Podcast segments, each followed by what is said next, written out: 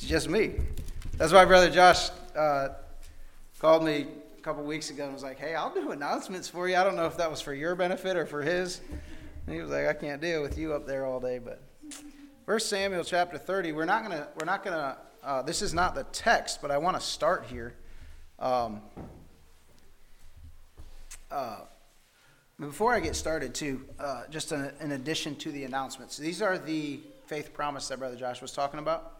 Uh, we're not handing them out yet because I know what will happen to them. They'll end up lost, and we'll, you'll end up having to get another one anyways. So these, uh, you will get one of these, and what it is is it's Pastor will go through faith promise uh, if you're not familiar with it, but this is the part that you'll tear off. Um, but we're not; those are not due till the end of March. Okay, so faith promise will start April 1st. So we have time, uh, but be praying about that, what God wants you to give, um, and then it'll just be a matter of writing that number down and turn it in. All right. First Samuel chapter 30. I'm keeping track of time because I have a tendency to go long, and I'm not doing that this morning. I'm, I'm promising you and myself that I'm not going to go long, and I'll just cut it off if I start getting long, all right? But 1 Samuel, Samuel chapter 30 and verse 6. If you know this passage, you'll know that this is David, King David, um, uh, and, and the story of Ziklag. Anybody know what happened at Ziklag? It was when David's mighty men, or David's, David's soldiers, not just his mighty men, but all of his army, uh, was out there fighting with him. Not with him, but with him. Not fighting with him, but on his side. And they came back to Ziklag. Look at 1 Samuel chapter 30, verse 1. Came to pass when David and his men were come to Ziklag on the third day that the Amalekites had invaded the south and Ziklag and smitten Ziklag and burned it with fire. Ziklag was David's home. And all of his, when they went to war, they had left all their, their wives, children, belongings. It was their homes. And when they came back from fighting, this is what they found. Uh, they had smitten Ziklag and burned it with fire, and had taken the women captives that were therein. They slew not any, so they didn't kill anybody, either great or small, but carried them away and went on their way. So David and his men came to the city, and behold, it was burned with fire, and their wives and their sons and their daughters were taken captives. Could you imagine what that would be. We don't live like this anymore. But this was normal. They would pillage a city and take everything, and, and all the people uh, that they took would be captives, and uh, they would assume them into their, uh, their community or their tribe or whatever it was. But David, remember, David's got a whole group of mighty men. These guys aren't just going to let it happen, right? So look at verse 5. Or, yeah, verse, uh, verse 4. Then David and the people that were with him lifted up their voice and wept until they had no more power to weep. And David's two wives were taken captives Ahinoam, Ahinoam and, Je- and the Jezreelitess, and Abigail, the wife of Nabal the Carmelite.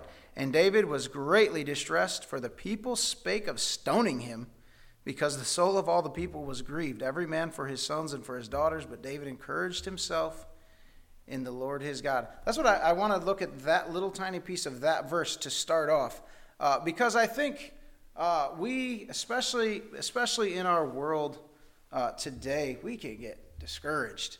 I mean, on top of everything we're dealing with uh, with sickness and all the rest of that. And I don't want to call them out, but I just saw Mike and Joanne leave. I know she's not feeling good at all. She's had some test results, and uh, I think that's why they had to leave. She's just not feeling up to it. But we get discouraged over things like that.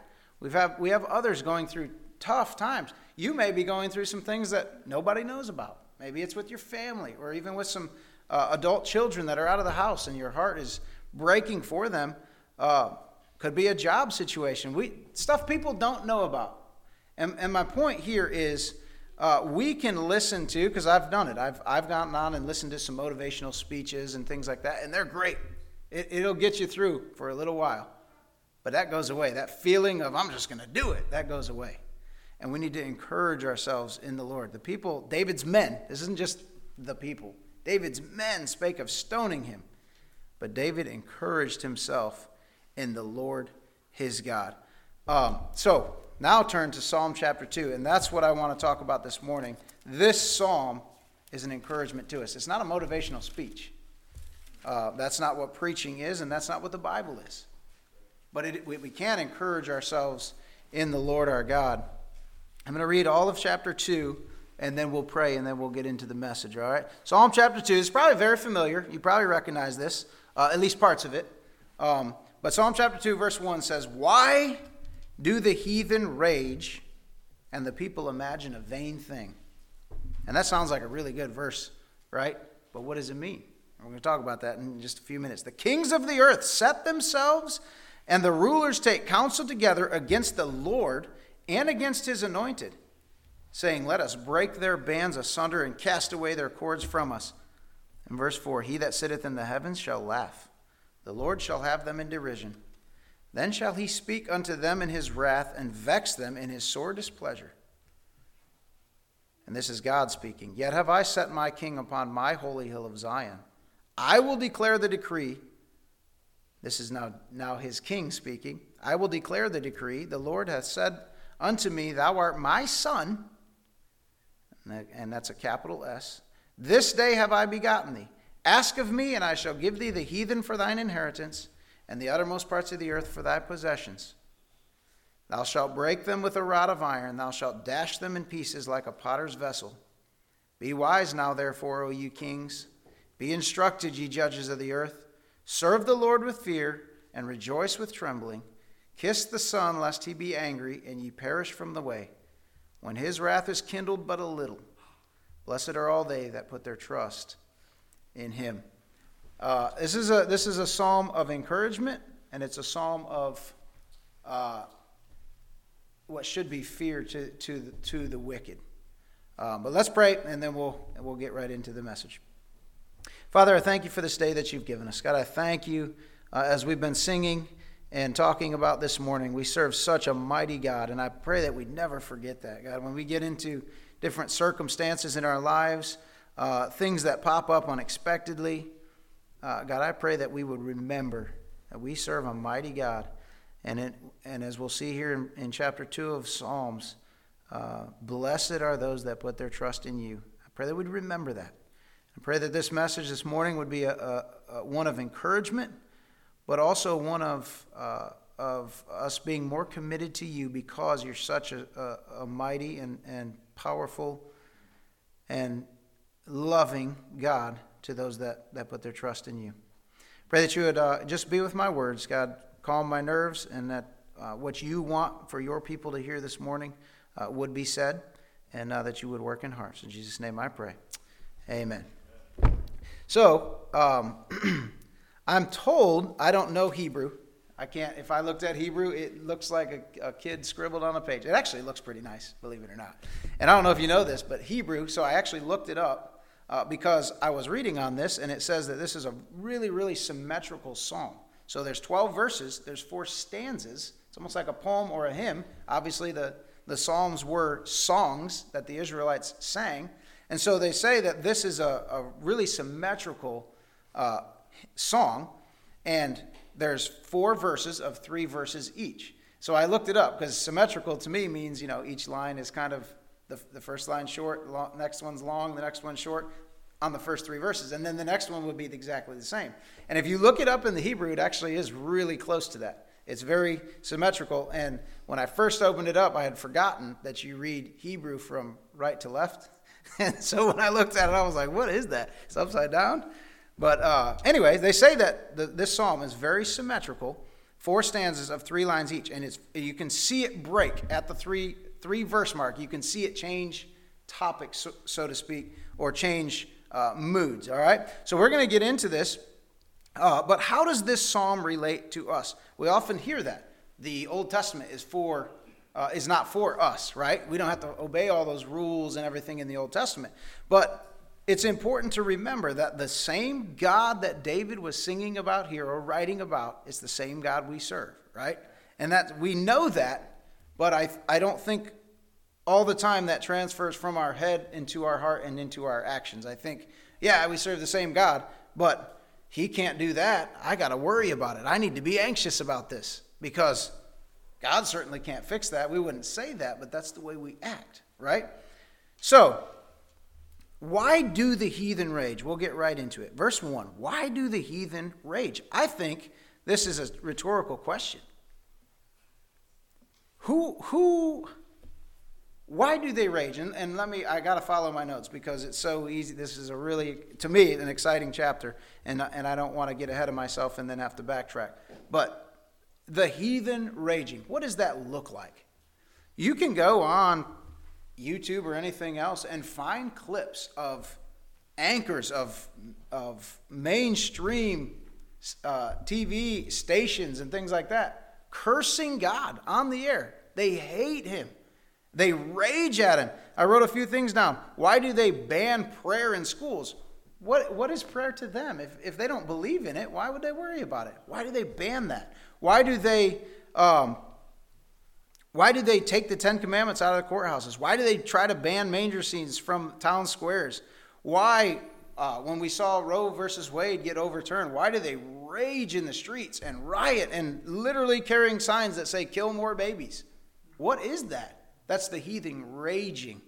Uh, they don't know what else to do. So, to show their hatred for God, they'll actually curse God Himself. If they knew who it was they were cursing, if they had read Psalm chapter 2, which they haven't, I'm sure, but if they had read Psalm chapter 2, they would be afraid. Look at, look at verse, uh, uh, let's see. It's gone. Where'd it go? Verse 12. Kiss the Son, lest he be angry, and ye perish from the way when his wrath is kindled but a little. If he even gets a little bit angry, you're going to be gone. And, and let, let you curse God? The heathen rage. But the verse 1, I think, is a rhetorical question saying, Why do the heathen rage? What is the point? Do they think they can actually beat God? They've, they've never seen him, just like we haven't. So why do they rage against him? And um, and the people imagine a vain thing. I think the vain thing he's talking about is the fact that they might actually be able to beat God. So they rage for what purpose? But they imagine that they might still be able to beat God. Um, and it's important to remember this is why I'm following my notes. It's very important to remember because I've been on the doorstep of uh, people when we're knocking on doors, and and it, it feels feels like they're attacking us when they say, not interested, bang, shut the door, and you're just like, how do you even know what I'm about to say? They know what we're doing, and they're not, this is the important thing. They are not mad at us, they're not raging against us. They can't see God. He's not a physical, he's, he is a spirit. And they that worship him must worship him in spirit and in truth. They're not mad at us but they don't know how else to take their anger and their rage out on God, so they take it out on God and I mean on his representatives here on this earth, and that and that's us. So why do they uh, why do they vandalize churches? Why why do why do these things happen? They're not mad at us; they're mad at God, uh, and that's important to remember uh, because a couple weeks ago, Pastor preached that message on compassion. It's very hard to have compassion when you're just as mad at them as they are at you, right? Remember they're raging at God. Um, so, verses 1 through 3, this is the first uh, stanza of this song, is sinful man is at war with God. It's, it's, a, it's a plain truth. Sinful man is at war with God. All men are. Until they are until they come to Christ, they are at war with God. And it's also uh, important to remember here that the reason that when the church stands up uh, for truth, the world is mad at them. The world, the world cannot just let their, um, their agenda and the church coexist. They can't do it. Uh, the Bible says you cannot serve two masters, right? You either hate the one and love the other, or you'll love the one and hate the other. You can't serve both. So even though sometimes we seem to get along with the world, as soon as we stand for truth, they hate it because they are raging at God. Sinful man is at war with God. Uh, and there comes a point, and we'll see this later in, in the book or in the chapter. There comes a point um, when man will either bow to God or fight him for all they're worth. Uh, and that is the facts of the matter. They will either bow to God or they'll fight him for all they're worth. And I, I can't believe that some of these that are cursing God on live television or whatever else uh, have never heard uh, the gospel. Maybe they haven't, but there's a reason they're so mad about it. It's because they hate what they've heard. Um, and I might be getting ahead of myself, but I, I have this somewhere in here. But why do, actually, it's right there, John 3 19. This is the condemnation that light is come into the world, and men love darkness rather than light because their deeds are evil. Were evil. They can't help but rage against God. It's in their, it's in our DNA, right? Uh, we talk about this all the time, and people hate to hear it that we are born sinners. No, little children are not born sinners. Yes, they are. It's in our DNA. I'm not saying that uh, little children are born murderers, even though it's in their DNA to be that, but it is in our DNA. It is in our very nature to hate God. Um, so they imagine a vain thing. It's a useless cause. They actually believe that they can win against God. And speaking of compassion, it actually makes me sad or compassionate or uh, feel sorry for those that are doing this because bible says uh, that we will bow before god. If that means if it means we will that doesn't mean all are going to come to christ. It's just a matter of time. It means you will either bow before the king because he's broken both your legs and you have no choice or you will willingly bow before the king.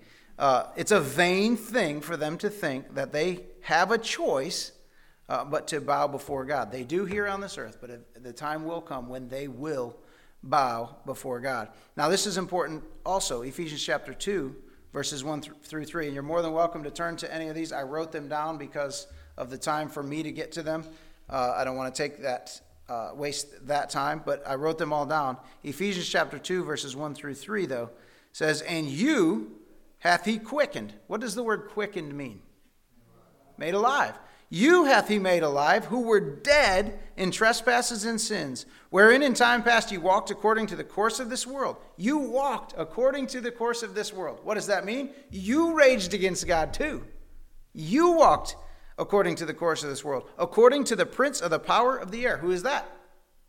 Satan. It's the devil. You walked according to the prince of the power of the air, the spirit that now worketh in the children of disobedience, among whom also we all had our conversation. That word means lifestyle, right? We all had that lifestyle in times past, in the lust of our flesh, fulfilling the desires of the flesh and of the mind, and were by nature the children of wrath, even as others.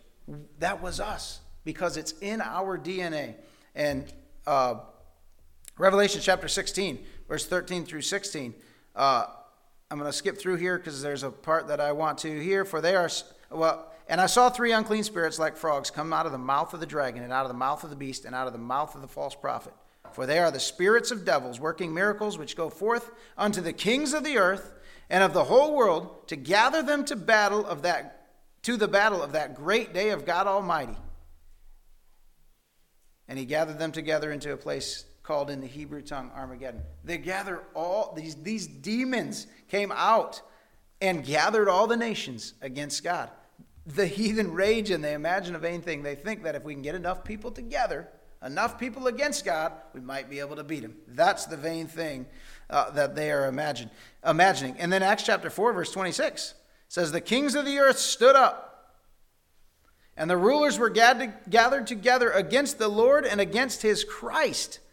For of a truth, against thy holy child Jesus, whom thou hast anointed, both Herod and Pontius Pilate with the Gentiles and the people of Israel were gathered together for to do whatsoever thy hand and thy counsel determined before to be done. Which is interesting, that verse. God already had that. He knew it was going to happen. They gathered to do God's will, is what that's saying. Even though they weren't, they didn't know that. They were trying to crush him. The kings of the earth stood up and gathered together against the Lord and against his Christ. Uh, sinful man is at war with God, and there's no way around that. The kings of the earth set themselves, and the rulers take counsel together against the Lord and against his anointed, saying, Let us break their bands asunder and cast away their cords from us. We don't have to follow Bible truths. We're going to break their bands that they have around us, these, these uh, principles and these laws that govern mankind. We're going to break, the, break them away because if we can do away with God, then, then we've beat him. All right, the second thing is the response of a holy, all powerful God in verses 4 through 6. He's not threatened by sinful man, and we see that here in verse 4. He that sitteth in the heavens shall laugh, the Lord shall have them in derision. They, then shall he speak unto them in his wrath and vex them in his sore displeasure. Yet have I set my king upon my holy hill of Zion. What is that saying in verse, verse 4? It's pretty, pretty self explanatory, but I want you to think about uh, if somebody if somebody challenges me and they're the same size as me and I've never met them before and they look like they're in pretty good shape and they say, "Hey, I want to go outside and have a, a, a I already set up a boxing ring and we're going to box," I might go, "That's a nervous laugh, right? I don't know this guy, and he might be a lot better than me." That's not what this is. This isn't a nervous laugh. This isn't an embarrassed laugh. This is this is uh, this is a laugh when Charlie comes to me and says, I want to fight you. And he's dead serious, right? If you don't know Charlie, he's Josh's little boy. I'm going to fight you because he does that to me. Let's fight. That's me going, Charlie, if he's serious. If he's not serious, I go, no, no, no, I don't have time right now. But if he's serious, that's the laugh God gives here. What? The entire armies of the entire world are gathered together against God, and he that sitteth in the heavens laughs the Lord shall have them in derision. Uh, to, to the world, this should be, it should be a terrifying laugh to them. This is, this is like, um, I, I, what I like to imagine It's almost like God is sitting there writing, you know, or whatever, like a person would do, and there's this huge army gathering, and finally somebody says, hey, you know, there's an army outside, and I go, and keep on going. That's almost what this is. It's, it's just, he's not mocking them, but he's completely unworried, right? Why is he so unworried? He that sitteth in the heavens shall laugh, the Lord shall have them in derision. This, this rebellion is, is it's a futile effort, and because I was thinking about this uh, because I was studying this when the when the Super Bowl happened. Was that last week? Last week, I think. Anyway, and I was thinking, you know, it's almost like watching somebody root for their favorite team when the game already happened, but they, have, they haven't seen it yet. Maybe it's a rerun or a, a what do you call it, a DVR or whatever. And they haven't seen the game yet, but I already know the outcome. And they're cheering, yeah, yes. And I know that team loses, right? That's kind of what this is because God knows the outcome. In fact, we know the outcome. We're already told what's going to happen. God wins, and still they rage against God. It's, it's a vain thing. And the, he that sitteth in the heaven laughs because if you would just listen to what the guys at Mount Victory Baptist Church are trying to tell you, you would know it's a futile effort. You've got to go, you've, you're going to bow before the king. And he laughs, and the Lord shall have them in derision. Then shall he speak unto them in his wrath and vex them in his sore displeasure. So it's kind of a, he laughs, but then he vexes them in his sore displeasure. I could not imagine having the King of Kings, the God of heaven, sorely displeased with me. The, the wrath that would come from that. And we see that um, in, the, in the next few verses. But look at verse 6. And I'm kind of sort of getting my, ahead of myself, but you can't, really, you can't really help it because that is his answer. He laughs at them, and then God speaks. Yet have I set my king upon my holy hill of Zion. That is his response to the armies gathering against him. I've set my king on the hill on the holy hill of Zion. What does that mean? Imagine gathering to war and you think, yeah, they're going to come with 30,000, but we have 40,000. We've got an advantage. And they come with all the armies of the world. And you got to remember, it doesn't matter if they're allies or not. They're all agreed on one thing we hate God. And this is not necessarily spiritual armies. This is physical armies raging against the God of heaven. They come and they are going, now we'll read a few verses about that too, but they come and, and they gather together against God, and that's his answer. I've set my king upon my holy hill of Zion. What does that mean then to the world? Look at Philippians uh, chapter 2, verses 9, uh, 9 through 11, it says, Wherefore God hath also highly exalted him and given him a name which is above every name, that at the name of Jesus every knee should bow of things in heaven and things in earth and things under the earth, and that every tongue should confess that Jesus Christ is Lord to the glory of God the Father. Uh, it doesn't matter how loudly or how consistently the church or we as individuals, when we're at work, when we're out and about, Josh mentioned that this morning, it doesn't matter how loudly we proclaim it. Sinful man still rages against God because they really, truly believe they can win this war. Um, and God tells them that, fine, we'll have a battle, and you're going to fight one person, my king. That's it. You're just going to fight him. I have set my king upon my holy hill of Zion. And verse 7 is, is interesting. So this is the um, third stanza, right? And so God answers them with a laugh and then sorely displeased at them. And then he says, This is what I'm going to do. This is how I'm going to fight you, my king on Zion. Um, before we get to verse 7, though, how does he fight them? How does God fight them? How does Jesus fight them? Um, Colossians chapter 2, verse 13. And you, being dead in your sins and the uncircumcision of your flesh, hath he quickened together with him, having forgiven all your trespasses, blotting out the handwriting of ordinance that was against us, which was contrary to us, and took it out of the way. This is how he wins nailing it to his cross. Verse 15, and having spoiled principalities and powers, he made a show of them openly, triumphing over them in it. What is it?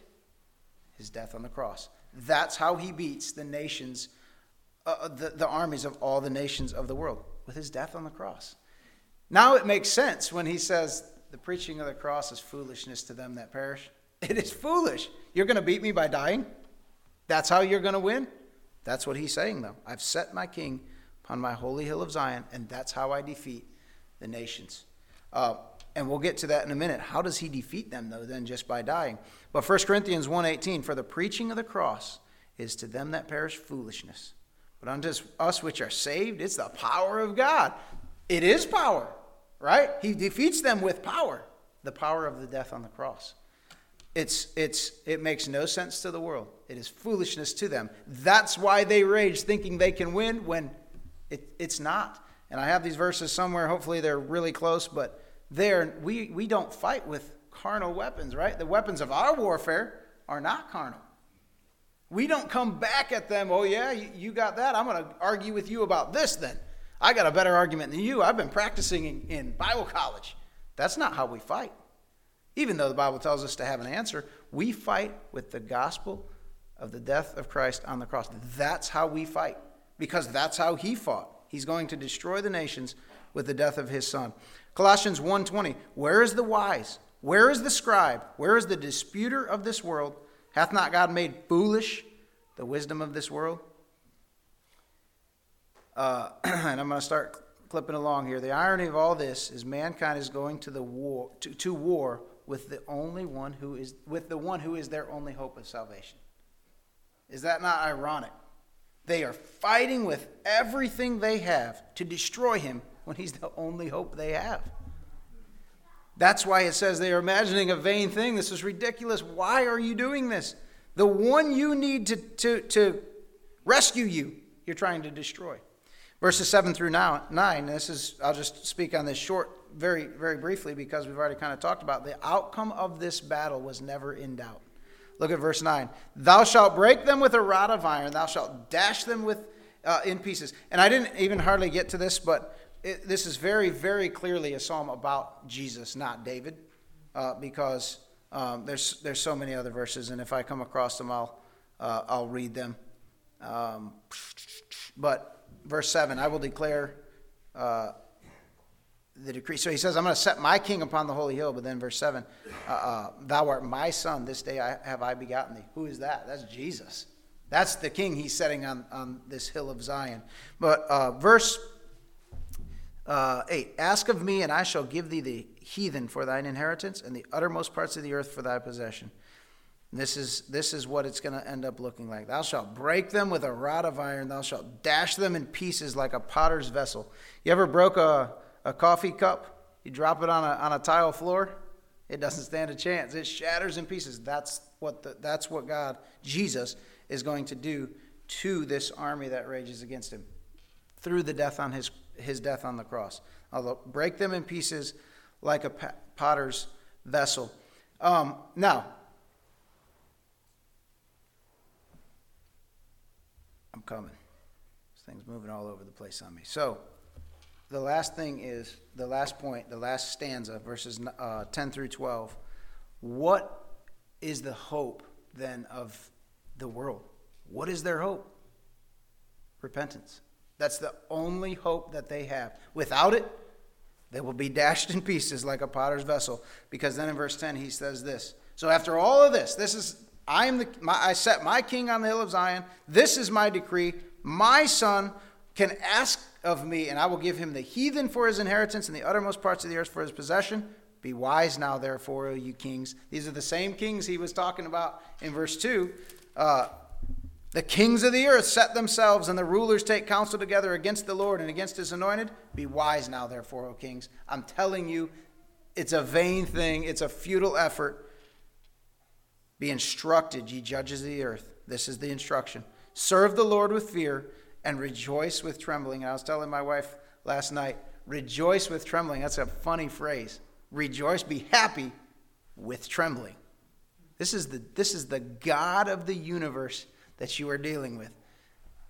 Be wise, serve him with fear, and rejoice with trembling. And then this is the final uh, piece of advice or piece of, uh, it's not even advice. Hey, take it or leave it. This is what you can do. This is your only hope. Kiss the Son, lest he be angry and you perish from the way when his wrath is kindled but a little. Blessed are all they that put their trust in him. Uh, this is, this is the gospel. Jeremiah 23, 29 is not my word like as a fire, saith the Lord, and a hammer that breaketh the rock in pieces. This is how we fight. That's what he means by the weapons of our warfare are not carnal. We are fighting with, with the gospel message. His word is like a hammer that breaketh the rock in, in pieces.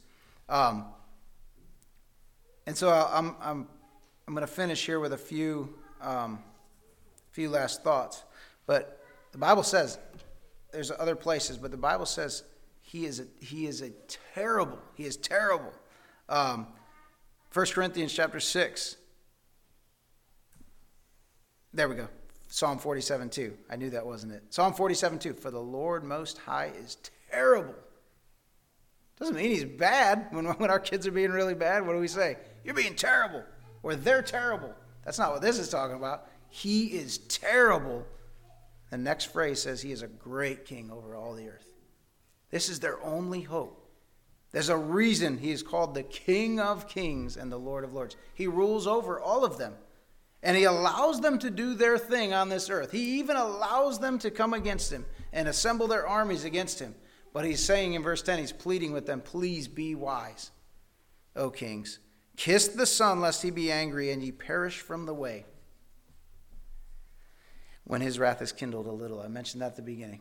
Even a little bit of his wrath, and you're done. You're ashes, you're dust, you're, you're disintegrated. 1 Corinthians chapter 6, verses 9 through 11. This is an important thing to remember. Know ye not that the right, unrighteous shall not inherit the kingdom of God? Be not deceived. I think Brother Josh mentioned this verse this morning. Neither fornicators, nor idolaters, nor adulterers, nor effeminate, nor abusers of themselves with mankind, nor thieves, nor covetous, nor drunkards, nor revilers, nor extortioners shall inherit the kingdom of God. And such were some of you. I think if you can imagine in your mind, these armies are raging against God. And if you're watching a video, you might be able to go, That's me. You were in that army. You were marching with whatever weapon you had against the King of heaven, and he called you. And you drop those weapons and you come to the King of the earth. Look, blessed are all they that put their trust in him. He's not saying, Oh, yeah, you king, you want to come against me? I'm going to destroy you. He's saying, I will, but be wise. Make this decision right now. Even the kings that are assembling their armies against him can drop their weapons and come to him. Uh, we see that in the end of verse 12. Blessed are all they that put their trust in him. Go back to 1 Corinthians 6, verse 11. And such were some of you. That's how I know I was in that, that army at one point. Such were some of you, but you are washed, you're sanctified, you're justified in the name of the Lord Jesus and by the Spirit of our God. The only hope we, the world, has is repentance to this God. Because if his wrath is kindled even a little bit, you'll perish from the earth. You'll be done.